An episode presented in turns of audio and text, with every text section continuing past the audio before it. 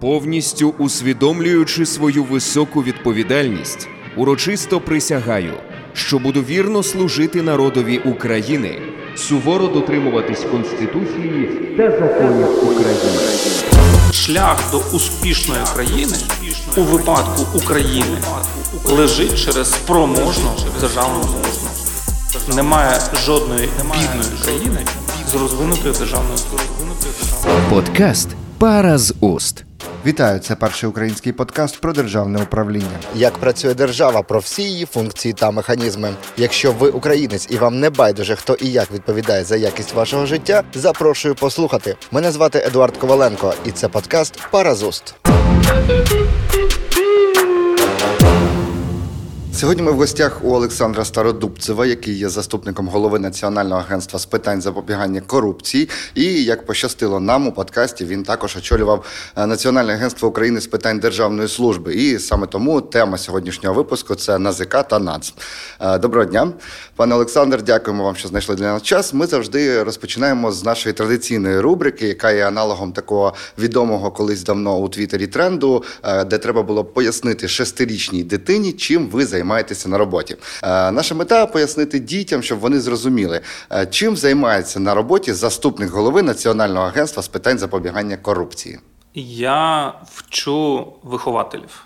Тобто є вихователі, і вони роблять так, щоб дітям було весело, щоб в дитячому садочку все було, там вчасно приїжджали сніданки, вечері, щоб все було пофарбовано, шкафчики були нормальні, відремонтовані.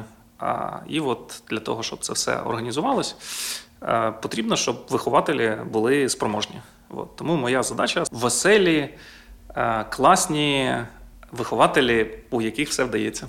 Чудово. Оце мета. Е, Для того, щоб підкреслити потрібність нашої розмови, я завжди виходжу в центр Києва і ставлю людям одне просте запитання: чи знають вони е, щось, що стосується нашої теми розмови? Якраз таки одне питання вони від мене почули. Які функції, на вашу думку, виконує Національне агентство з питань запобігання корупції? Ну і власне мені здалося, що люди дещо фантазують і дуже мало знають про НАЗК взагалі. Е, І я пропоную одну хвилину вам теж заслухати цей е, запис для того, щоб ви прокоментували, чи правильно собі сьогодні люди уявляють НАЗК. займаються саме корупційними схемами чиновників, там різних е, людей, які працюють на держслужбах і так далі. Типу, ті, хто не повинні брати хабарі, вони їх якось е, відстежують е, і карають, напевне, перевіряють, чи беруть і дають хабарі, типу якихось, напевно, направляють підставних осіб, як у фільмах про не знаю, Бонда. Вони створюють спеціальні, напевно, законопроекти для того, щоб запобігати і винищувати корупцію. Його створили спеціально для того, щоб е, е, була якби там галочка перед ЄС, що в нас воно є, і нам давали більше грошей з ЄС. А Вони займаються тим, що е, розслідують, в яких органах є корупція. Можливо, вони наймають якихось таємних агентів, е, які йдуть в той чи інший орган, і е, так визначають, чи є там корупція чи ні. І, напевно, може, якусь профілактичну роботу організовують, щоб її не було. Людей трохи фантастичні такі про е, уявлення про Дуже, до речі, та- класні. таємних агентів. Е, Ну, очевидно, там про таємних агентів теж, але дуже, дуже правильні загалом відповіді, що робить НАЗК.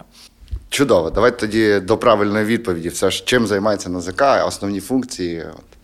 Значить, в рамках всієї антикорупційної інфраструктури, а там є багато органів, там є САП, там є НАБУ, там ДЕВАКС, а, НАЗК є те, що називається формуватель політики. Тобто ми формуємо політику, ми визначаємо, як загалом має рухатись вся антикорупційна система, куди вона має рухатись, якою вона має бути там через 4 роки.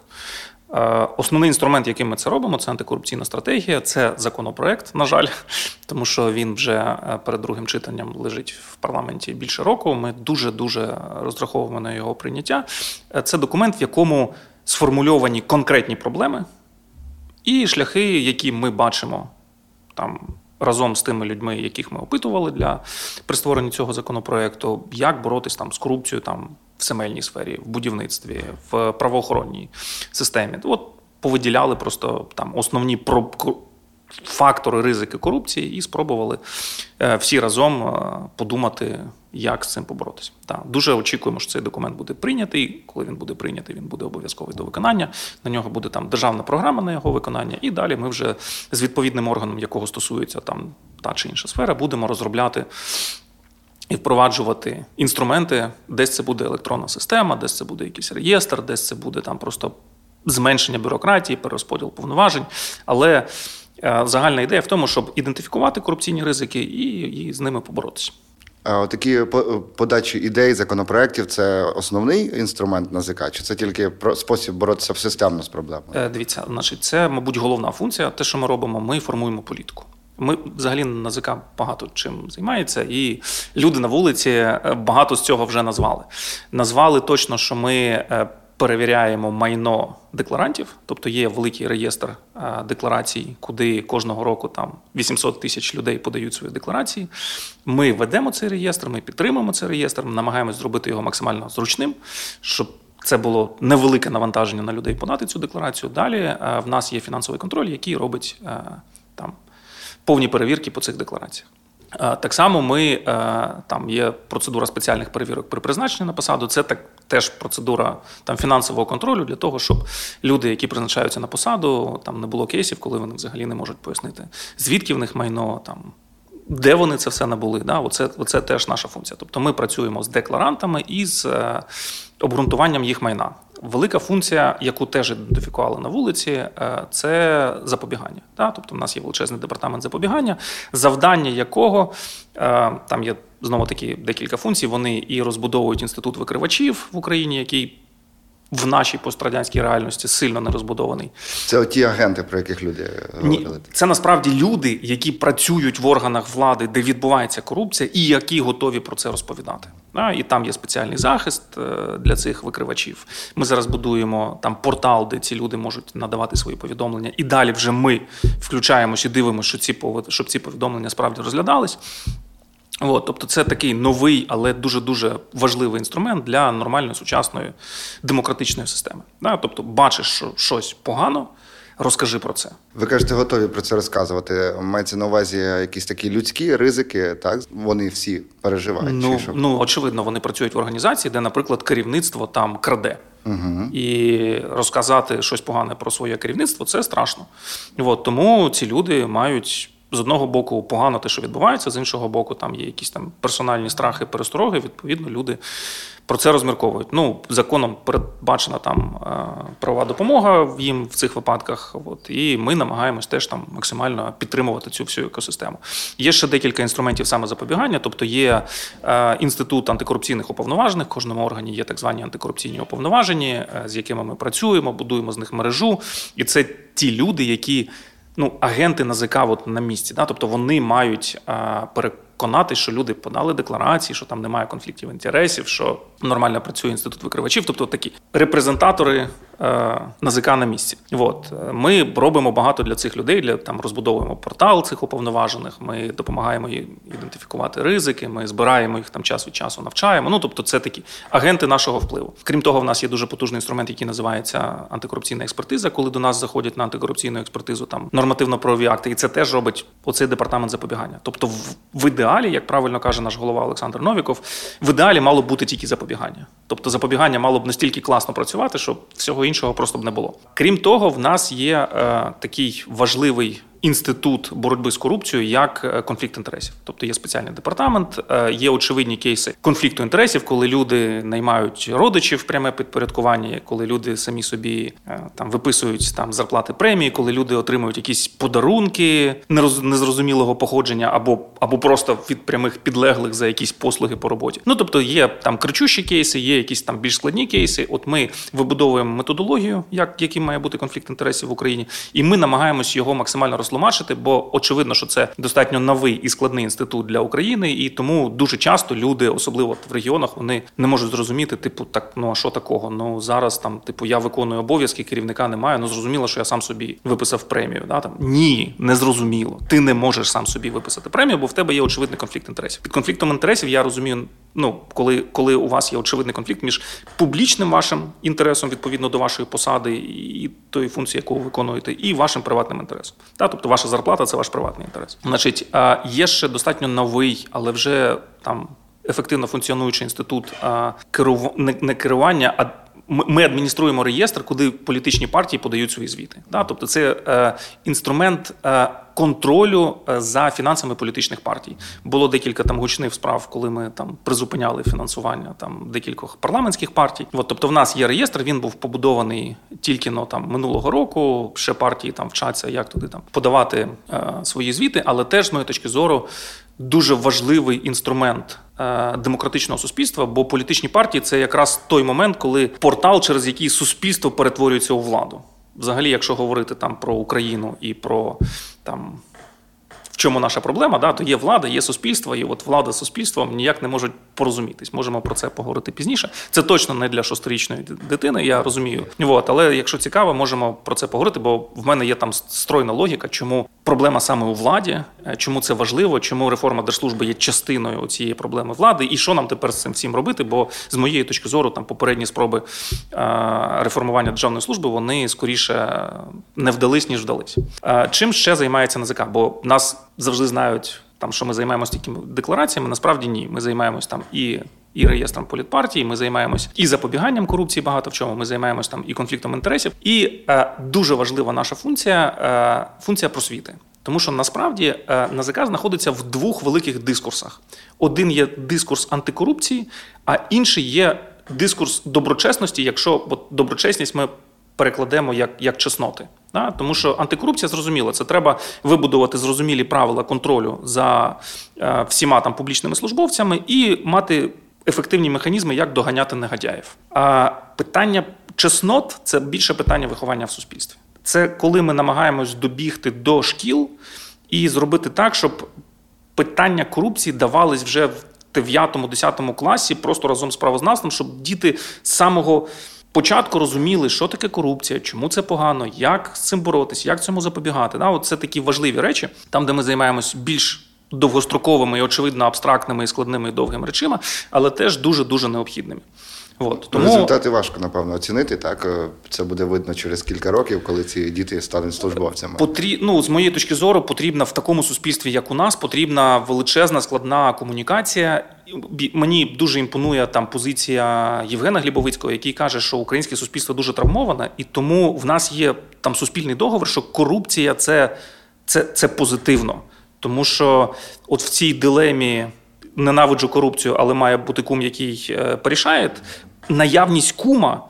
Значно важливіша з точки зору безпеки українця, ніж всі антикорупційні органи разом взяті. Тому що, ну ще раз, да, ми в нас не було досвіду власної державності, зато в нас був величезний травматичний досвід окупаційної влади.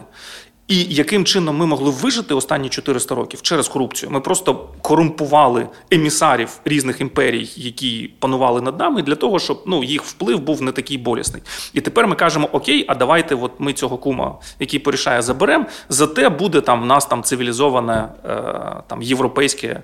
Орієнтоване суспільство. Ну для суспільства це звучить так дуже дуже контроверсійно. Тому оце питання зміни норми, того що без корупції можливо короткостроково складніше, але довгостроково правильніше, доброчесніше, безпечніше, просто правильніше. От ця зміна норми це суперскладна задача. Якщо в когось є там послідовний план, як це зробити за там три тижні. Я з задоволенням послухаю, але це профанація. Тобто це складна, довга зміна культурної норми суспільства. Е, дуже важко стежити за планом розмови, який я собі попередньо підготував, тому що ви не говорили стільки цікавих речей. Давай, і... Е, справедливо, справедливий закид. Давайте я підсумую. Отже, що робить НАЗК? Да? НАЗК формує політику в сфері. І це координація всіх всієї антикорупційної системи, робить фінансовий контроль за деклараціями і майном публічних службовців. Це не тільки державні службовці, це значно ширше розбирається з інститутом конфлікт інтересів і намагається максимально йому запобігти. Працює з фінансуванням політичних партій, робить просвіту, роз'яснює це все всім навколо, начебто все назвав. А і, і займається запобіганням. В кінці кінців розробляє інструменти, щоб вже кейсів, коли ми з чимось боремось і когось доганяємо, було менше. А інструментів зручних, які люди можуть прочитати там нас на сайті, отримати з нашого кол-центру, там було більше. От, і люди самі розуміли, що робити. Дуже цікавить е, механіка оцих всіх функцій, які ви виконуєте. Ну, до прикладу, ви говорили про агентів, які працюють у в установах і вас інформують. Ну, тобто НАЗК інформують. Е, Як вони стають вашими агентами? Чи це секретні методи, чи ви можете розказати двома Вони, на жаль, не стають е, нашими агентами, і цей інститут міг би працювати краще. Значить, є просто передбачено законодавством, що в кожному органі має бути антикорупційний уповноважений, а іноді навіть підрозділ, що там великі державні підприємства мають мати в собі такі підрозділи, що і навіть приватні підприємства, які хочуть там приймати участь в державних закупівлях, мають мати в собі такі підрозділи. Чим займаються ці підрозділи? Вони мають розробити антикорупційну програму, в якій написано, які є загалом корупційні ризики в організації, як вони там. Будуть їм запобігати. Тобто в західній практиці це абсолютно відома там система внутрішнього комплаєнсу, який має ну комплаєнс це відповідність да, з англійської, який має е, слідкувати за тим, щоб е, була відповідність, щоб ризики, які існують, корупційні ризики, які існують в будь-якій організації, там перші дві точки, де, де ці корупційні ризики очевидні, це закупівлі і, і служба кадрів. Да, от, от щоб там цих ризиків було поменше. Я правильно зрозумів? От це, ця посада або е, навіть відділ, як ви кажете, вони все одно знаходяться в складі цієї Правильно, вони, вони знаходяться, вони ну, типу, підпорядковуються керівнику, але вони знаходяться в складі, вони є працівниками тієї організації. Відповідно, в ідеалі вони мали б працювати, знаєте, як незалежні аудитори. Якраз хотів спитати, чи не було б ефективніше, щоб вони отримали зарплатню від е, іншої якоїсь з іншого джерела, а не з Дивіться, коли ви проходите аудит, а, ви все ж таки платите аудитору самому. Да? Але е, притомний аудитор, який, е, якому важлива своя репутація, який боїться втратити ліцензію, він буде допомагати вам і роз'яснювати вам до певної міри. А коли притомний аудитор буде бачити, що ви не притомний клієнт, він буде здавати вас в податкову. Оце, в принципі, те, що мають робити ці антикорупційні уповноважені. Тобто вони мають максимально запобігати корупції, допомагати керівництву, працювати з власним стафом, щоб було якомога менше корупції, але в момент, коли вони бачать, що ситуація ні, вони мають здавати е, цю всю ситуацію в НАЗК. І очевидно, що ця система в українських умовах ну так достатньо складно працює. Який в нас є запобіжник? В нас є запобіжник, що не можна звільнити антикоруповноваженого, просто звільнити з посади без згоди на ЗК. От тому, коли такий антикорупційний уповноважений там.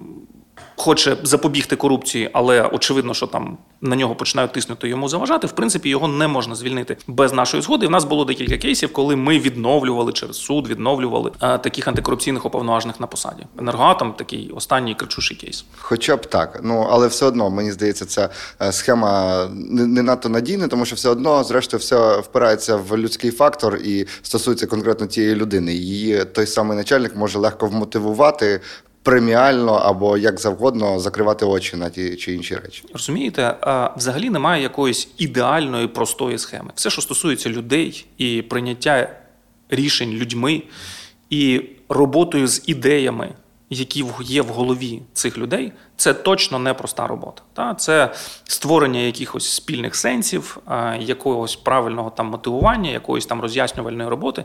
Це довго, дорого і складно. Це не можна створити якусь, не знаю, там ідеальну, там не знаю, ідеальні правила, і от навіть погані люди нічого. З цими правилами зробити не можуть і ніяк порушити їх не можуть. Ми маємо розуміти, що всі правила, які створюються для того, щоб запобігти там поганим людям, вони завжди ускладнюють життя хороших людей. І тут завжди потрібно і, і в цьому є от реформа держслужби, в тому числі, да, що потрібно знайти правильний баланс для нашої держави, для нашого рівня зрілості менеджменту в державних організаціях, щоб з одного боку насправді були якісь правила і ну. Це була організація, а не якийсь там клуб по інтересах. А з іншого боку, щоб е, ну, менеджери, які прийшли на державні посади, не наймали там свої команди там по півроку. через наші прекрасні чесні прозорі конкурси. От, по-перше, ну, інструмент їх чесності і прозорості він такий собі сумнівний. Я думаю, що це там вже вся країна розуміє. От. По-друге, е, вони ж вони ж страшно складні. Вони страшно складні і страшно довгі. Ну тобто, ти. Якщо ти розумієш, що там є людина, там 3-4 людини, окей, йдіть на конкурс там і змагайтесь між собою, хай переможе сильніший, ти отримаєш людину на посаді через півтора місяці. А якщо це керівна посада і там ще буде спецперевірка, через два з половиною. Ну як можна керувати організацією, коли в тебе став з'являється через два з половиною місяці? А я хочу нагадати, що я керівником НАЦУ був 4 місяці. Да? Тобто, а в мене став з'являвся там через 2,5 місяці на посадах. Ну так, типу, що я міг зробити? Чи бачите ви вирішення цієї проблеми? Мається на увазі якась більш ефективна схема, можливо, існує, або ви її собі вже продумовували, е, окрім цих прозорих конкурсів, які, начебто, і нам дуже потрібні з, одного боку, але от ви кажете, вони не є ефективними з точки зору того, що вони дуже затягнуті. Я вважаю, що нам потрібно кардинальне спрощення цієї процедури. Е, Нам умовно треба орієнтуватись на те, як е, ці процедури відбуваються в бізнесі. Вони ж в нормальному системному бізнесі там теж не. Приходить там, не знаю, керівник каже: Оце мій родич, візьміть його, будь ласка, він прекрасний. Ну так не працює. Да, В нормальному системному великому бізнесі там так само на початку є якийсь скринінг кандидатів, потім є там якесь тестування, те, що мій колишній керівник Максим Ніфьодов дуже правильно називає англійською stupidity check. Ну тобто, щоб люди просто Відсіяти. відсіяти людей, які ну, ну в яких там немає елементарних там. Навичок логічного мислення. От. Е, Далі у вас формується там певний перелік кандидатів, з якого ви формуєте шорт-ліст. Цей шорт-ліст ви маєте показати безпосередньо керівнику, ну, з яким буде працювати ця людина. Ну і, можливо, там керівнику організації чи керівнику державної служби в організації, в залежності від того, там, яка це державна організація, для того, щоб прийняти вже фінальне рішення.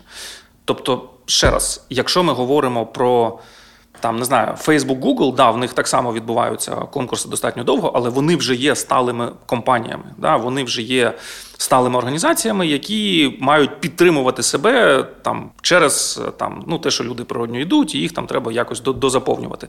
Ми знаходимося перед абсолютно іншою задачею. В нас немає прекрасної держслужби, яку потрібно підтримувати. В нас є погана держслужба, яку потрібно перезавантажувати. Ми ми багато говорили під час там, ну, от каденції уряду Гончарука, е, що, що нам потрібно перезавантаження державної служби. Що це означає? Це означає, що в нас зараз є старі пострадянські організації, які дуже сильно лояльні до керівника. Орієнтовані більше на процеси, і взагалі там на сильну руку, на там підхід е, там ти начальник, я дурак. Якщо ти там мені нічого не сказав, то я очевидно нічого не роблю. От, ну на, на такі якісь абсолютно радянські речі закритої системи. Нам потрібно зробити організаційні трансформації для того, щоб перейти від закритої системи до відкритої системи. В суспільство в нас же більш-менш там потихеньку перейшло від закритого до відкритого. І от потрібно, щоб державна служба в нас теж перейшла від закритої до відкритої системи. Проблема, яку я бачу, яку я побачив, коли був там головою нацу, про яку я там думаю по сей день, що неможливо це зробити організовано. Ну тобто, неможливо розробити якісь єдині правила для всіх, по яких буде зручно працювати, не знаю, там і НАЗК, в якій на сьогодні достатньо розвинута служба управління персоналом, і там нікого не хочу образити, ну якісь там регіональні, там районні податкові. Ну це абсолютно різні організації. В них різний масштаб, різний рівень впливу, і що головне, дуже різний рівень зрілості менеджменту. Тобто, те, що може дозволити собі менеджмент НАЗК, ті інструменти, яким володіє менеджмент НАЗК, там планування, каскадування цілей, там робота з ОКРами, робота з жирою, де ми там всі ну, давно вже там свої задачі якось упорядкували, е, залучення персоналу, там міряння ЄНПСу і всякого такого. Є відчуття, що районна податкова не може собі. Там це дозволити. Очевидно, що ми маємо якось по різному регулюватися. Тому я і кажу, що нам від підходу єдиної великої реформи державної служби, тобто відродження держплану, по суті, треба перейти до так званих островних трансформацій. Коли ви намагаєтесь провести трансформації там, де це реально і можливо, тому що трансформації неможливо провести правилами. Трансформацію можна провести, коли є лідер-трансформатор, в лідера є команда, на це є ресурси, в них є спільний план, і і, і є певний імунітет, що там їм дадуть достатньо часу для того, щоб це зробити. Да? От тоді трансформація можлива. Там, де трансформація неможлива, умовно в якійсь податковій районній. Через банальну Начи... відсутність ресурсів, так? Через відсутність менеджерів правильних так, так. Да, і лідерства. Просто не чіпайте її. От, от мій підхід поки що я думаю про те, що можливо треба було б розвести і регулювати одні організації одними правилами, а інші організації іншими правилами. Оскільки оцих організацій готових до трансформації значно менше.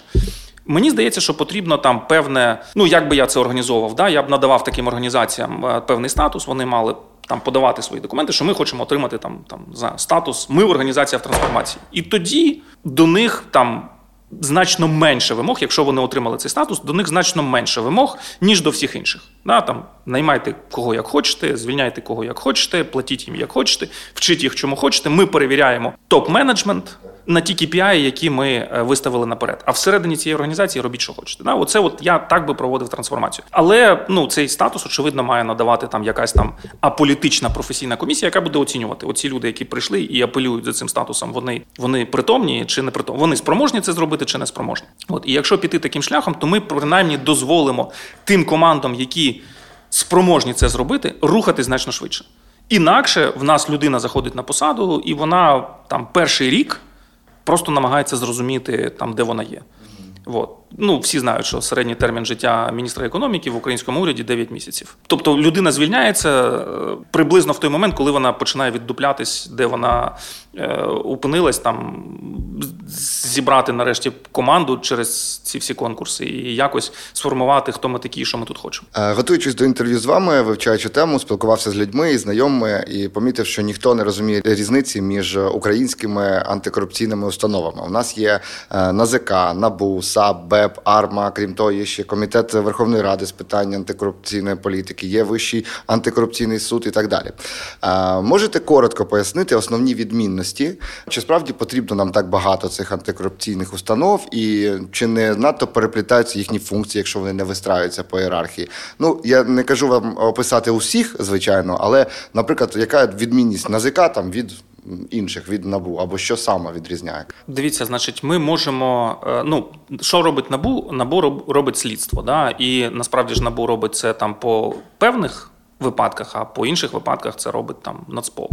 Антикорупційна прокуратура відповідно робить нагляд за цим слідством, так само як і за звичайним слідством. Звичайна прокуратура робить нагляд. Далі ці справи там передаються в антикорупційний суд якщо це набу особливо, да, ну там великі справи. От в антикорупційний суд, де вони розглядаються вже суддями. Чому потрібна була ця антикорупційна система?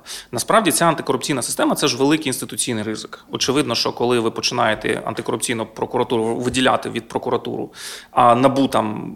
Відділяти від нацполу там і там звичайного слідства, е, то починаються ну конфлікти за підслідність, а це будемо ми розслідувати, а це будемо ми розслідувати. І далі ми бачимо в пабліку цей весь зашквар з точки зору того, що всі правоохоронні органи між собою пересварили. Що з точки зору пересічного громадянина виглядає як повний ідіотізм. Ну, ви влада розберіться там між собою. Е, чому так відбулося? Насправді, з інституційно, от я вчився в Стенфорді у професора Френсіса Фукуями. Він інституціоналіст. Він багато каже про інститути, про те, що правильно розбудовувати інститути з інституційної, тобто довготривалої точки зору, це неправильно. Але ви розумієте, що коли вам треба там реформувати всю прокуратуру або відкусити від неї шматочок, набрати туди нових людей, дати їм нормальні ресурси і і облаштувати, щоб вони могли швидше працювати, то ви розумієте, ну що там реформу всієї прокуратури, ну типу, це на 5 років. А ці 5 років, як ми будемо розслідувати кричущі випадки, які в нас є в суспільстві?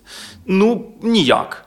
Тобто правильно було б рухатись послідовно, правильно реформувати повністю прокуратуру, ну не прокуратуру, всю правоохоронну систему я маю на увазі. Да? Там Реформувати слідство, бо в нас же реформа там патрульки, ну патрульної поліції відбулася, а іншої поліції не дуже. Реформувати судову систему, до якої ми зараз тільки підходимо як суспільство. Ну було прийняте рішення, яке неоднозначне, але це те, що називається там real politics. Е, тут немає якихось однозначно хороших рішень, інакше їх там всіх давно би вже поприймали. Тут є там погані, дуже погані, і ви не завжди розумієте, де є які. Тому було прийнято таке рішення, яке, в принципі, я вважаю правильне. Окей, ми йдемо на цей короткостроковий інституційний ризик, але ми виділяємо оці от антикорупційні, тобто від від, від всього там бізнес-процесу, умовно, там розгляд слідства, там нагляд за слідством, розгляд судді. Ми виділяємо шматочок, який займається от саме тими антикорупційними речима. От і вже туди. Дивимося всім суспільством, щоб туди прийшли адекватні керівники. Для цього там створювалися там комісії по відбору цих керівників. Да, там, Щоб, грубо кажучи, ці організації вже були в нас цивілізовані, європейські, там з відкритою моделлю менеджменту. От тому це неоднозначне рішення з точки зору там теорії, але я вважаю, що воно було правильне, воно було раціональне на той момент. І правильно, що ми зараз йдемо цим шляхом і відбудовуємо ці е, антикорупційні інституції, бо ну прямо видно. Там ми постійно проводимо опитування. Прямо видно, що ну до антикорупційним інституціям довіряють більше ніж довіряють їх візаві в, в, в, в звичайній сфері. Е, Знову таки, ви, ви мене постійно в бік реформи е, антикорупційної, а я а я більше в бік реформи держслужби. Чому? Тому що в НАЗК я якраз відповідаю більше за оцю от внутрішню компоненту. Тобто я не залучений у внутрішній контроль, я не залучений там в е, реєстр політпартії чи в запобігання. Моє за- завдання це е, спроможність організації. Тобто я тут відповідаю за HR, IT, роботу з клієнтами, там контакт-центр, CDTO і що головне інституційну стратегію. Да? Тобто мені потрібно, щоб інститу... внутрішня інституційна стратегія цієї організації була чітка, була вибудована. Ми там, ну якщо ми кажемо, що там місія НАЗК, ми будуємо там. Доброчесну владу і справедливе суспільство, щоб всі люди в організації розуміли, що таке доброчесна влада, бо там тільки з питанням доброчесності, це філософське питання, з ним треба довго розбиратися. Що таке справедливе суспільство, бо що таке справедливість, так само там дивимось Майкла Сендела, розуміємо, що справедливості багато. От, тобто, це все складні питання, і моє завдання заточити організацію, от той напрямок, який ми обрали. Да? Тобто, якщо ми вибрали, що ми займаємося цим, от, щоб ми там всі сфокусувалися і били в цей напрямок. Тому реформа держслужби, ну, по-перше, вона. В мене не дуже вдалась в попередній спробі. По-друге, тут я займаюся якраз тими компонентами, які стосуються цієї реформи. От тому вона мені близька, і я постійно буду там намагатись тут туди прийти. Не знаю, може це там не ваша адженда. Я просто ну повертаючись до цього непростого інституційного вибору, чи потрібно було створювати антикорупційні органи чи ні, з теоретично. Філософської точки зору, мабуть, ні, але з практичної і актуальної на той момент так. Отака сама історія в нас з реформою держслужби. Чи правильно там спрощувати процедури і перезавантажувати, давати можливість швидше перезавантажити органи влади, ніж будувати якусь сталу, правильну, прекрасну держслужбу з довгими конкурсами, з суперзахищеними працівниками, яких неможливо звільнити. От я вважаю, що в даний момент нам треба актуально в тому стані держслужби, в як- в якій ми знаходимося, нам потрібно от відкрити ці шлюзи і дати можливість її реформувати. А потім, коли наша держслужба буде більш схожа там, не знаю, на скандинавську, будемо назад закривати це все, упорядковувати і працювати над сталістю. Тобто зараз ми, працюючи над сталістю, консервуємо стару радянську держслужбу. Якими успішними масштабними кейсами може похвалитися НАЗК на сьогодні? Точніше, який е, випадок конкретно для вас особисто є найважливішим, ну таким, що на вашу думку реально впливає на майбутнє країни? Є такий випадок конкретно? Дивіться, е, для того, щоб відповідати на це питання, точно краще ем, запитувати у працівників фінконтролю, бо в нас там же ж. е, Я просто не знаю, які стадії, що, що на якій стадії, по якихось там речах, там можливо ще не, можна можна, не можна нічого розказувати, бо ми там щось закрили, але воно там десь в апеляції чи ще ну, тобто право знаходиться в перевірці. Вот то, то, що я знаю чітко, що там поменше деталей, навіть якщо ти на внутрішніх нарадах там десь щось почув. Е, Для мене особисто е, дуже важливий кейс там е, депутата Києва і Жомової ями, коли ми ну це перша цивільна конфіскація, яка відбулася в історії України, коли людина, ну з моєї точки зору, задекларувала просто ну це знущання над, над антикорупційною системою, над всім суспільством. Типу, а от вам, а що ви мені зробите? От зробили. На сайті Transparency International натрапив на сумний рейтинг країн світу за індексом сприйняття корупції. Там Україна посіла 117 місце із 180 країн з 33 балами зі 100. Наскільки цей індекс е, є об'єктивним відображенням реальності? Е, Дивіться, ну CPI – це, мабуть, головний індекс, який тут є. Corruption Perception Index, да, який рахує Transparency, рахує по всьому світу. Е, Ми точно там ну на нього орієнтуємось. Наскільки ми можемо на нього вплинути? Я думаю, що точно можемо, е, але не завжди можемо вплинути напряму. І це теж правда. Е, Дуже цікавий феномен, да, коли ви проводите опитування і там запитуєте людей, е, там, як ви думаєте, наскільки там корупція там в процентах транзакцій, які відбуваються між державою і суспільством, наскільки корупція розповсюджена в Україні? 75%. Коли ви питаєте наступним питанням, скажіть, будь ласка, а коли ви безпосередньо, чи люди, яких ви безпосередньо знаєте, давали хабар? 15%. І от тут ми розуміємо, що чому, він називається corruption perception сприйняття. Тому що реальна, реальна корупція, да? тобто реально корупційні оборудки, там, де людина на посаді зловживала владою, мала персональний інтерес і цим зловживала. І відчуттям, скільки цього в суспільстві, вони сильно відрізняються. Для мене це, це, не, це не перший там, раз, коли я це відкриваю. Там, коли ми робили Прозоро, в нас була така сама історія. Да? Тобто, яка кількість корупційних там, державних закупівель в Україні? Ой, там майже всі. Коли ти починаєш людям розтлумачувати, почекайте, там є просто купа, купа закупівель е, комуналки. Ну, там, де ви купуєте, не знаю, там тепло. яка там корупція? Ну там просто врегульовані ціни. А, ну да. І тут е, оце незнання, чим взагалі займається держава, чим взагалі займаються державні службовці. Величезне упередження. Ну, що всі влади це. Вся влада це там запроданці і взагалі там погані люди, воно звичайно впливає на CPI. Та, воно впливає на те, що ну раз вони погані, значить вони там всі корумповані. Коли починаєш міряти це по сферах, по конкретних галузях, то починаєш ну, бачити там реальні проблеми. Вони, вони є. Але вони не такі страшні. е, Я, як про це думає українське суспільство, нема там 75% е, корупції. Ну, правда. От. І е, величезну роль насправді за останні роки тут грає діджиталізація. Тому що е, як нам побороти, корупція буває дуже різна, да? і те, що є інституційно поганою корупцією, це, це те, що називається побутова. Коли за кожну довідочку ви маєте щось там маленькому чиновничку заплатити, інакше ви цю довідку, довідку не получите. Оцього, от з цим. Мінцифра разом з купою хороших людей, мені здається, круто поборолися. Та? Ну, тобто, ми вже в дії багато маємо такого, за що раніше потрібно було там платити. І це не тільки там Мінцифра, і сервісні центри МВС тут, і ЦНАПи, і ну коротше.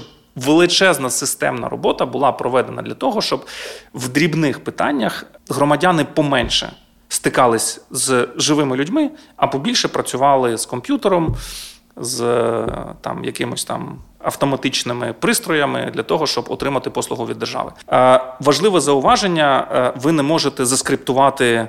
Всю держслужбу. Ну тобто, ми розуміємо, що державна служба, крім того, що вона надає сервіси, вона ще формує політику. І от політику мають формувати люди. Але те, що стосується надання сервісу, діджиталізація, дебюрократизація це очевидний шлях, яким ми йдемо. І мені здається, що за останні там декілька років ми зробили дуже хороший прогрес. От тому Знову таки, коли ти починаєш у людини питати, так розкажи, ну коли ж ти конкретно давав там хабарі, е, тут всі значно стриманіші.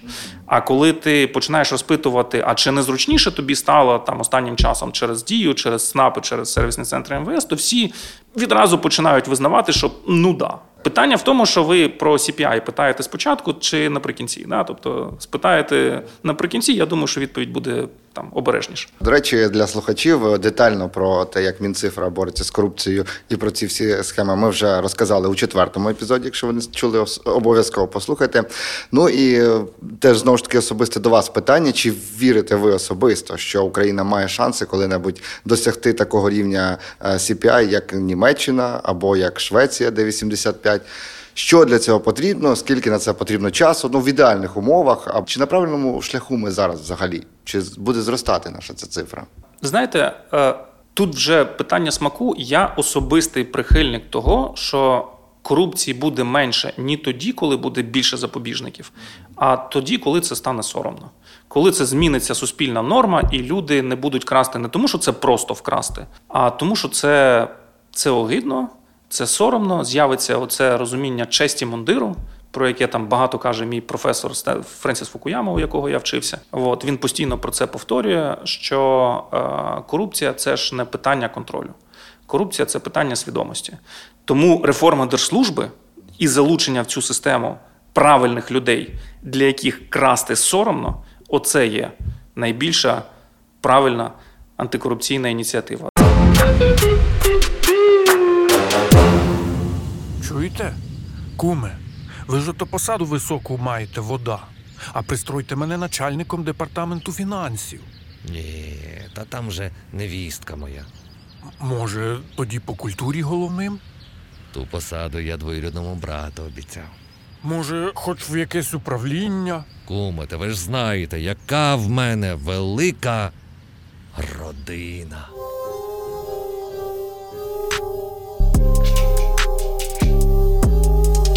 Реформа державного управління неважливо, чий ви родич. Відкритий і чесний конкурс єдиний шлях до посади. Ну і освіта суспільства так само, да, що погано не тільки брати хабарі, ще й давати. От. Я в це вірю значно більше, ніж в упрозорення, запобіжники. Цим теж треба займатися. І треба робити очевидні речі. Але а, може бути таке складне, складне пояснення, але я все ж таки спробую. Кожного разу, коли ви упрозорюєте владу в поточних умовах, ви зменшуєте її спроможність. А українська влада вона і так не дуже спроможна.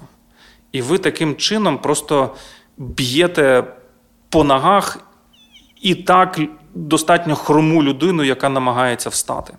Давайте спробую пояснити це так. Поки що я не дуже зрозумів. Мені здається, ви кажете, що чим більш прозора влада зараз, тим важче їй працювати. Тим важче їй працювати.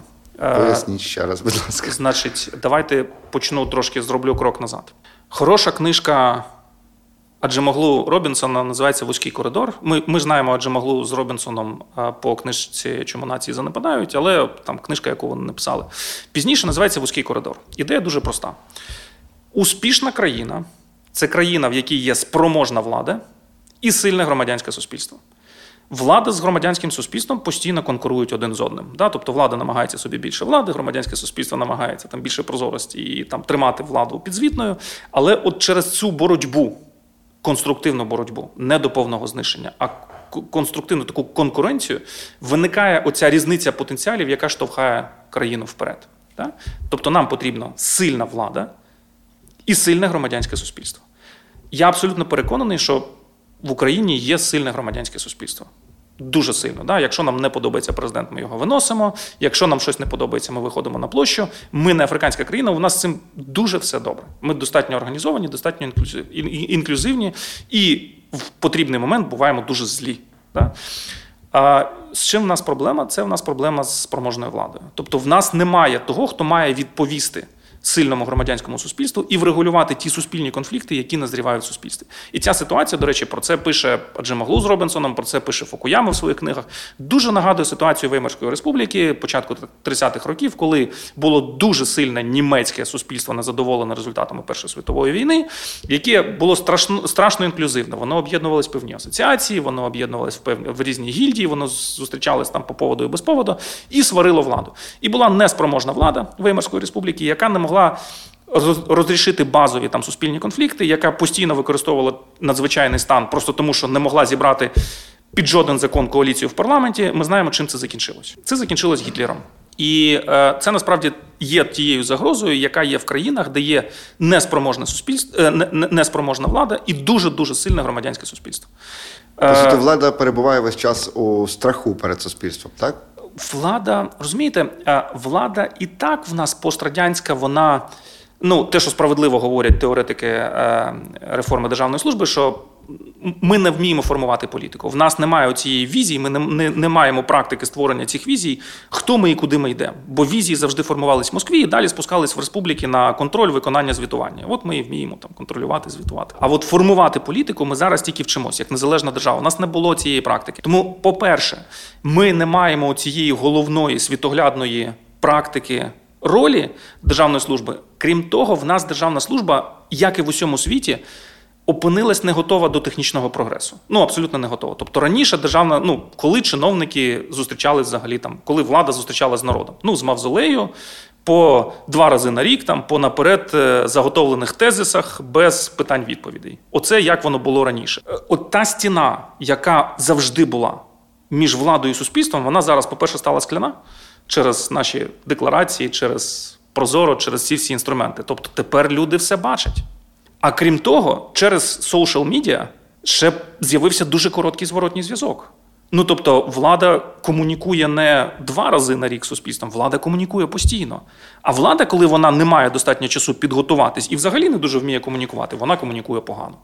І в нас опиняється ситуація, коли ну, люди спроможне, сильне, незадоволене громадянське суспільство бачить свободу слова чи такі такого плану передачі, бачить цих людей, які комунікують іноді не дуже зрозумілі речі, і ну і, і це громадянське суспільство стає ще більш незадоволеним. Да? Тобто. То, що я я починав, да, коли ви інструментами прозорості додаєте контролю влади, з одного боку це правильно, з іншого боку, ви ви вбиваєте таким чином спроможність влади. Це не означає, що не треба робити контроль, але це означає, що основним фокусом у нас, як у суспільства на сьогодні, має бути ця спроможність. Ми маємо дуже швидко, тримаючи це в фокусі і виділяючи туди величезні суспільства, наздоганяти оцю спроможність нашої влади, формувати фахові політики і надавати якісні сервіси. З якісними сервісами це простіше, там більш-менш ми щось робимо, ми діджиталізуємо. З формуванням політики в нас проблема. Проблема тому, що ми не можемо нормальних людей залучити туди, дати їм можливість працювати, дати їм достатньо ресурсів для того, щоб вони могли працювати. От, е, в першу чергу, через те, що українське суспільство завжди боялось там спроможної влади і якоїсь дієздатної.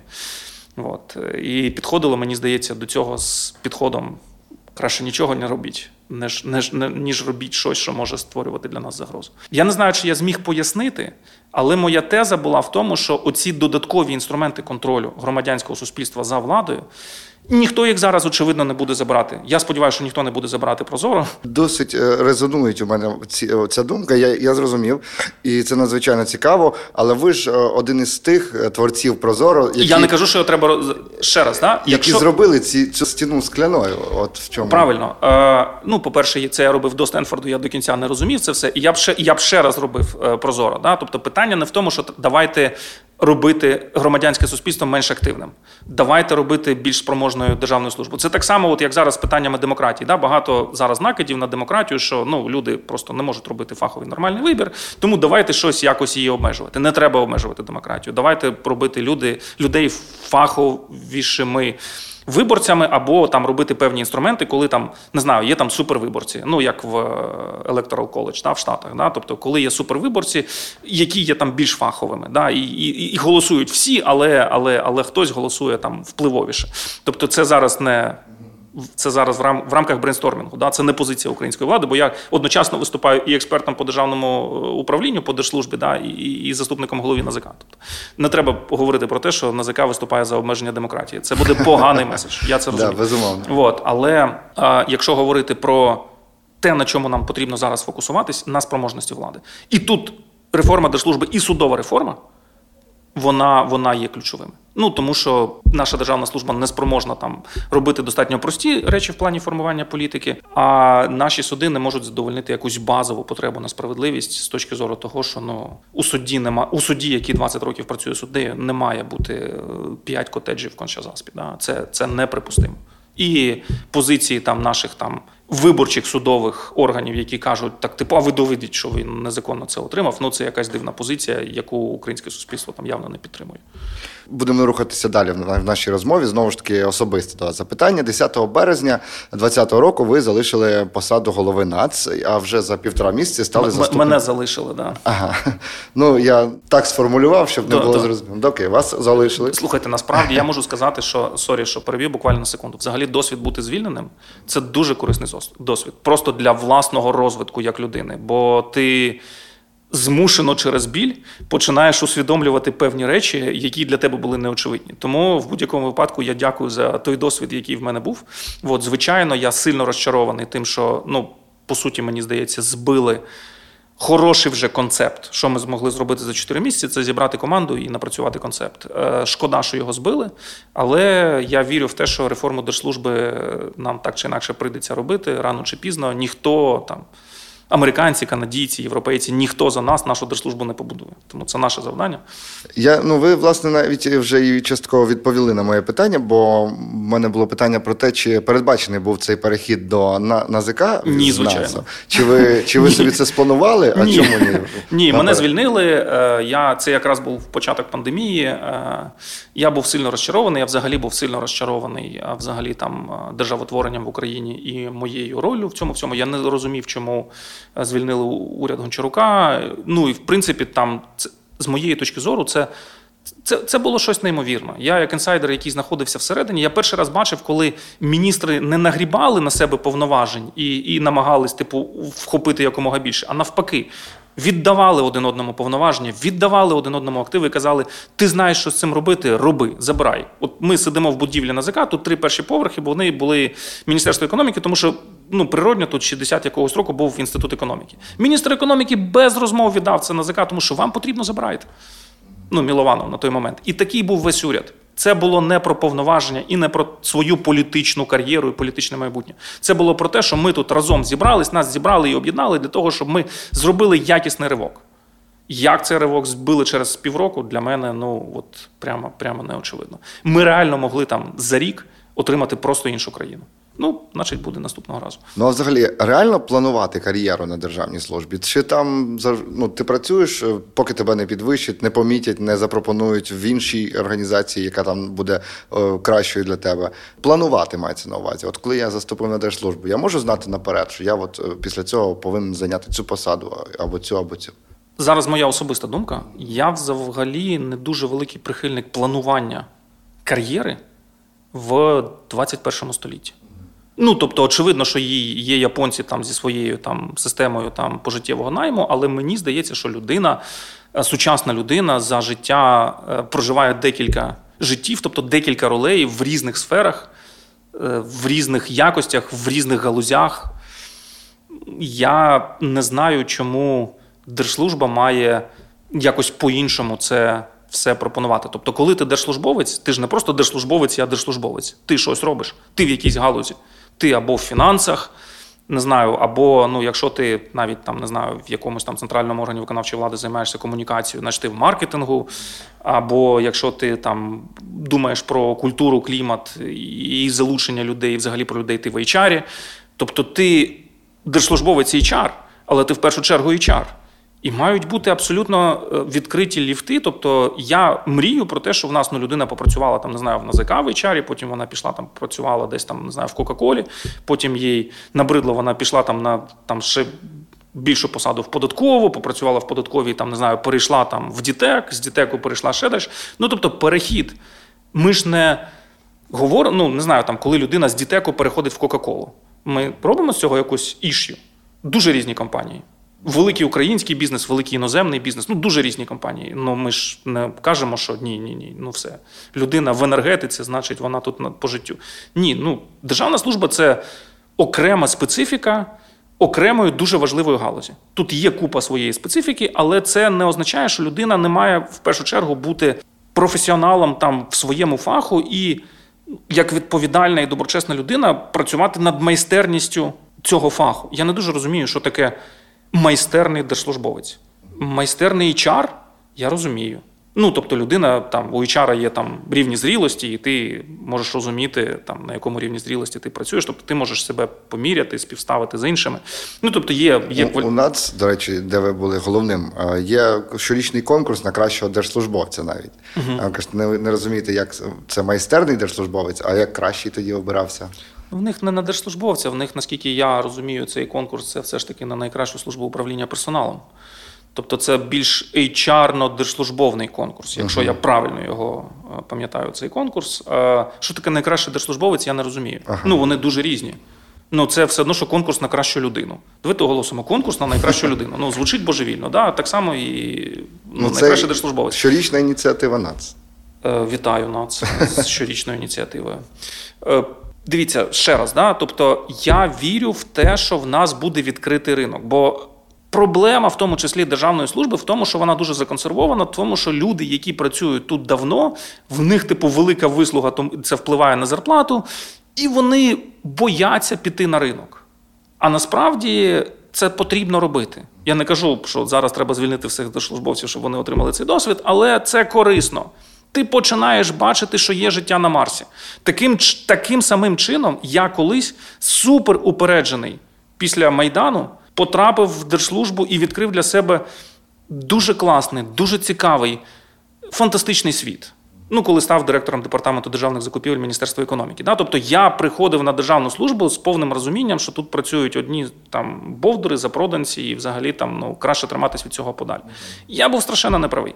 От в мене відчуття, що люди, які працюють на державній службі, вони бізнес е, сприймають ну, зеркально погано. Ну, це тільки бізнесюки, яким там тільки про гроші, і взагалі вони тільки щоб державу розвалити, і взагалі там на нас це тримається. А, а як же ж вони так? От, е, ну, треба піти і подивитись, як в них там. І відразу свідомість стає, як це. У вас з'являється второе полушарія, Ага. і ви починаєте бачити світ комплексно. Е, Добре, на своїй сторінці в Фейсбуці ви підписалися як реформатор у реформі державної служби. Ми вже зрозуміли, що ви готові годинами дуже цікаво, до речі, розказувати про цю реформу. О, це я можу. Так, так. Але хочеться почути від вас короткий меседж, який би ми могли донести усім недержавним службовцям, чому їм теж потрібна ця реформа? Чому е, оце рефо- впровадження цієї реформи важливо для всіх буквально українців, не тільки державних службовців, яким там не доведеться тепер з начальником вибудовувати е, класні стосунки, щоб отримати премію, а все має бути чесно прозоро, в тому числі і реформа оплати праці і так далі. Чому це потрібно всім українцям, не державним службовцям, в тому числі? Я, мабуть, повторю свій приклад е, з Аджимоглу Робінсона стосовно сильної, е, сильного громадянського суспільства і спроможної державної служби. Тобто, шлях до успішної країни у випадку України, до речі, як і для будь-якої іншої країни, лежить через спроможну державну службу. Тобто, професор Фукуяма всі свої труди будує на дуже простій е, рамці трьох інститутів, коли він каже, що у вас є успішна країна, якщо у вас є спроможна бюрократія, спроможна державна служба, верховенство права, тобто справедливість у суспільстві, і accountability, підзвітність, яка реалізується через демократичні інститути. Тобто, якщо у вас є чесні вибори, те, що відбувається в Росії, вони називають election type events, та, вони не називають це виборами. Якщо у вас є нормальні регулярні вибори, і ви не знаєте наперед, хто на них переможе. Якщо у вас є справедливість і нормальна судова гілка влади, і якщо у вас є спроможна державна служба, ви будете успішною країною. Немає жодної успішної країни в світі, не так, немає жодної бідної країни з розвинутою державною службою. Це каже професор Фукуяма. Я довіряю стенфордським дослідженням. Вони, коли потрібно, говорять абстрактно, коли потрібно, говорять на цифрах. Тобто вони проаналізували багато всього. Вони кажуть, що демократія так само важлива і її не можна нехтувати, тому що справді є ну, сильні спроможні державні служби в авторитарних країнах. Хороший приклад Китай. Але раз на 100-200 років в них відбувається там якийсь Мао Цзедун, от, е, який там знищує мільйонів 30 людей. Тобто, ну не, не вигадали іншого нормального е, механізму перед мирної передачі влади, ніж демократичні вибори. Тому демократичні вибори потрібні. І саме через демократію в нас такі повільні реформи, так все складно, так багато там дискусій цього цього. Але маючи демократичну країну, треба дуже швидко добирати оцю спроможну спроможну бюрократію, спроможну державну службу. Якщо ви подивитесь на скандинавські країни, а це на сьогодні є лідери по всіх рейтингах по Human Development Index, по індексу щастя, по чому хочете, там велика бюрократія. Да, Там люди платять більше 50% податків, розуміючи, що ці податки не покрадуть, а будуть використані на правильні речі, якими в тому числі ці люди користуються кожного дня. Безпека руху, там не знаю, там ну в мене просто родичі живуть в Данії. Я мав можливість сам наочно пересвідчитись, як це працює. Да, Люди розуміють, за що вони нам платять. Тому меседж до українського не, українських недержслужбовців. Нам потрібна наша спроможна державна служба, яка формує фахові політики, яка надає якісні сервіси, в якій працюють чесні, професійні менеджери, які публічний інтерес плекають більше, ніж свій приватний. І головна мета, щоб цій державній службі довіряли громадяни, щоб вона була легітимна. Іншого шляху до побудови успішної країни не буде. Давайте ще буквально два запитання про НАЦ, яке ви очолювали. Центральний орган виконавчої влади він забезпечує формування, реалізує державну політику. Розкажіть нам взагалі про роль НАЦ, її масштаби впливу і інструменти впливу у державній службі і взагалі в житті країни. Цього агентства? Ну, дивіться, дуже просто. НАЦ управляє за відповідає за HR, да, тобто за управління персоналом. В парі з Кабміном, мені здається, відповідає за спроможну державну службу. Тому що спроможна організація це не тільки HR. Спроможна організація це менеджмент. От е, фахові HR мене там точно підтримують. Взагалі-то HR в організації займаються ж не HR, займаються менеджери. Да? Тобто менеджери управляють своїми підлеглими, менеджери проводять наради, проводять вантувани, залучають людей, мотивують людей. HR тільки узагальнюють практику і дають якісь там інструменти, там які можуть е, бути краще використані в організації. Тому завдання НАЦУ скоріше е, фасилітувати цей процес, ніж давати вказівники, вказівки, якісь прямі, да, тобто збирати статистику, збирати якісь там. Правильні хороші історії, максимально їх масштабувати. Але якщо говорити, що таке управління персоналом взагалі в організації, там є стандартні практики, які є і в бізнесі в HR, це рекрутинг. Ну тобто пошук і відбір людей, да, правильних людей і правильний механізм цього всього. Це онбордінг, тобто адаптація персоналу, як зробити так, щоб людина, яка прийшла в організацію, була правильно, вона швидко влилась в роботу, вона швидко опанувала, куди вона потрапила. Ну для прикладу, наприклад, люди, які приходять на ЗК, в нас дуже хороша система адаптації з усіх практик, мабуть, найсильніша. В нас люди е, тиждень або два, там, в залежності від посади, знаходяться в контакт-центрі. Тобто вони просто сідають в контакт-центр. Починають, ну спочатку слухають, як оператори відповідають, потім починають самі відповідати. Всі кажуть, що це страшно не подобається на початку, але це дуже класний тренінг. Тому що коли поговориш з людьми, які дзвонять на ЗК, відразу розумієш, що клієнт і що йому потрібно. Тобто це адаптація персоналу, це те, що називається управління ефективністю англійською перформанс менеджмент це правильна постановка цілей і правильна оцінка виконання цих цілей. Так? Тобто, як зробити так, щоб люди е, розуміли, за що вони відповідають, і виконували той результат, який запланований. Це навчання, окремий величезний блок розвиток персоналу. Да? Там через які навчальні програми, через які навчальні заклади, як е, створити план навчання, як створити каталог е, тренінгів, як набити базу викладачів, як це все ну поєднати в працюючу систему, щоб ми не вчили людей, тому що в нас є тренер, а вчили людей справді тому, що людям потрібно і організації потрібно. Велика функція Comp Compensation and Benefits – це оплата праці, мотивація, там не фінансова мотивація. Оці всі речі теж е, ну, одна з найбільших проблем в державній службі це оплата праці. І тут питання не в тому, що треба всім підвищити зарплати. Да? По-перше, на це страшні гроші з точки зору бюджету. По-друге, не можна підвищувати зарплату всім. Ну от е, я ж кажу, да, там люди, які займали посади керівників ЦОВів до уряду Гончарука, да, і сиділи на цих посадах. От е, ну вони були готові платити мільйони доларів суддям там журналістам, кому завгодно, для того, щоб залишитись на цих посадах. Скільки ви їм заплатите? Ну от наскільки ви їм піднімете зарплату? Да? Тобто питання не в оплаті праці. Опла... Треба піднімати зарплату, але треба піднімати там, де це має сенс. І це, напевно, більше, щоб зробити держслужбу привабливою для нових спеціалістів, так тому що вона конкурентно спроможна на ринку праці. Ну дивіться, люди не мають получати багато, люди мають отримувати справедливо. Іноді проблема навіть не в тому, що я отримую мало, а в тому, що Коля за сусіднім столом отримує на 200 гривень більше, не зрозуміло за що. Угу. І тут питання якраз комунікації цього всього і ну, системи там грейдингу, категоризації посад, от, яка, в принципі, наскільки я розумію, зараз там нацом так чи інакше розробляється. Ну, мені здається, трошки там не ідеально, бо вони категорують так звані родини посади, а самі посади. Але ну це специфіка. Якщо вони це зроблять, це буде велика перемога. От питання в тому, що ну то, як вони роблять, я так розумію, що це потребує великих грошей з бюджету. Я не розумію, де вони їх візьмуть. От без грошей з бюджету це це нереально, і я не впевнений, що потрібно. От, значить, далі є функція в HR, е, яка на сьогодні. Найбільш, мабуть, розвинута по всіх органах влади це те, що називається кадровий облік. Е, це дуже непроста функція, тому що там ці всі ранги. Ну інше питання, навіщо вони потрібні. От, але там правильно розрахувати вислугу, розрахувати там ранги, розрахувати навантаження, протабілювати і так далі. Це все на таких великих системах має велике значення. Да, І це достатньо відповідальна робота відправити людей у відпустку, відправити людей там по донорству крові, відправити. Ну, коротше, там своя регуляція, вона складна, вона непроста.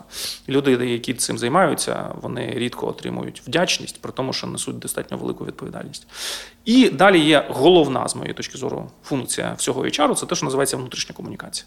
Це як зробити так, щоб ті сенси, які задаються на горі організації, доходили до самого низу, що ми тут не кладемо цеглинки, ми будуємо храм. Да? От Як цього це забезпечити? З іншого боку, щоб до верху швидко доходив зворотній зв'язок, що дивіться, ви там якісь космонавти, а насправді воно все по-іншому. Да? Щоб люди не боялися казати. Щоб... Ну, насправді, от в НАЗК з цим теж там, мені здається, достатньо добрими там пропрацювали. В нас не є там внутрішній розглужений чат. В нас люди пишуть там звіти регулярні в цей чат. В нас відбувається якась там. Ну от зараз ми запускаємо на дошці. Бачите, велику. Дуже важливу it систему так званий якийсь, яка сильно автоматизує всю роботу НАЗК. От так само там купа чатиків ну, як у звичайної it компанії, да? як це все правильно організовано, тут баг, тут не працює, тут щось іще. Тобто, оця правильна комунікація по різних приводах, щоб люди не боялись комунікувати, оце насправді завдання. Е, завдання внутрішньої комунікації це завдання складне. І Тут питання не технічної реалізації, як комунікувати, а питання от побороти цей страх, щоб люди просто почали говорити. Ще невеличке уточнення про нас. Їхня робота стосується буквально всіх держслужбовців, якщо вони формують політику у сфері державної служби. Як саме вони е, впливають на роботу де- держслужбовців? Там це постанови, чи вони мають право, ну агентство має право видавати накази обов'язкові, чи це тільки рекомендації?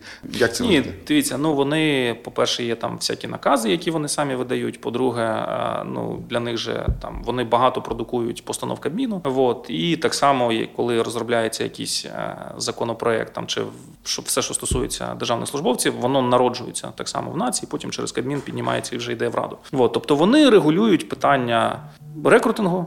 Так. Конкурсі, Е, конкурси ці всі е, наші прекрасні. От вони там, ну в адаптації, мені здається, вони там просто мануали якісь розробили. Вони регулюють оцінку. Ця 640 постанова, по якій реально складно проводити оцінку так, щоб воно нормально звучало. Е, Вони впливають на оплату праці. От зараз розробили цей великий там комплекс нормативки. Там, тобто вони по суті впливають на всі е, процеси всіми інструментами. Да? Десь вони розробляють нормативку, десь вони е, розробляють там якісь законопроекти, десь вони роблять мануали. Ну і що робить? В принципі, НАЦ це, це мій проект. Я там був проектним менеджером перед тим, як стати керівником НАЦу. Да, вони так зва, так само розробляють єдину it систему для всієї державної служби, так званий HRMIS. От, там е, є певний порок в цій системі. Вона апріорі там не дуже правильно задизайнена, тому що там ну, один підрядник умовно має розробити систему, якій буде користуватись 5 тисяч організацій. Я в це не дуже вірю в українських умовах. От, її треба було робити за зразком Прозоро, коли у вас є там ну, держава опікується якимось центральним вузлом, а є приватні провайдери, які вже добіжуть до кінцевих користувачів і розроблять там свої системи. І якщо б ми пішли таким підходом, то система давно вже була би з великим е, пошаною там користувачів і всіх, вона вже давно була б імплементована. От, а так я так розумію, що е, впровадження цієї системи великий біль. От, користувачів там згори нагинають нею користуватись, вона там не дуже подобається. Ну і коротше, це таке класичне українське впровадження. А давайте будемо впроваджувати систему не якістю сервісу, а якістю постанови. Ну це те зверху вниз, про що ви говорили. перед цим. Абсолютно, абсолютно. Зрозуміло. Е, Ми залюбки поспілкувалися ще, напевно, годинку точно, але будемо вже підбивати підсумки. І традиційно просимо досвідченого держслужбовця дати пораду всім починаючим. Ну, взагалі, чому варто їм обирати кар'єру у державній службі, Е, чому варто йти на державну службу, якщо ви так вважаєте, звичайно, і з чого починати? Я вважаю, що державна служба це особливо для молодих е, працівників, це е, е, фантастичний університет. Ну тобто, от нестача людей, які ну, молоді, хочуть щось робити, проактивні і там. Реально в чомусь там розбираються, не знаю, в Excel можуть там сводні таблички швиденько зробити. Вона просто фантастична. Тобто, ти підеш, не знаю, там велику четвірку, в тебе там на третій рік там на клієнта випустять. А тут ти можеш, ну там не знаю, за 5 місяців відразу там.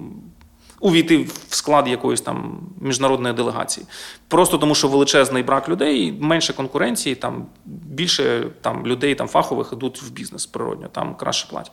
От, тобто, це, е, по-перше, ну цікавий ринок праці з точки зору того, що тут менша конкуренція. По-друге, тут можна багато чому навчитись. Все одно бізнес так чи інакше. Він простіший, він більш концентрований на грошах. Він е, там, ну в першу чергу, все одно там прибуток, а в другу чергу там все інше. Тут якраз ситуація, що якщо ти хочеш поміняти світ, то державна служба це якраз правильне місце, звідки потрібно змінювати світ. Тому що саме у держави є оці повноваження встановлювати і змінювати правила, які стосуються великих спільнот і великих систем. Да? Тобто, якщо ти хочеш поміняти світ, е, ну там, звичайно, можеш там піти якусь там НГО чи якийсь бізнес, але мені здається, що інституціонально створювати і змінювати правила це роль держави. Тому хочеш змінювати, створювати правила, йди в державу. Е, коли не треба йти в держслужбу, коли потрібні гроші. От якщо тобі ну реально в тебе там багато життєвих викликів, і ти там ну там молода родина, чи там, там нема житла, там чи, чи ще якісь такі. Коротше, якщо ти багато думаєш про гроші, іди в бізнес. Ну от правда, не йди на держслужбу, бо, бо станеш клієнтом НАЗК. Підсумували просто ідеально. Дякуємо вам за роз'яснення. Колишній голова Національного агентства України з питань державної служби, е, заступник голови Національного агентства з питань запобігання корупції. І я б додав ще все ж реформатор в реформі державного управління Олександр Стародубцев сьогодні був в нашому випуску. Дякуємо вам за цю розмову і сподіваємося, почуємося ще в наступних сезонах. Дякую вам.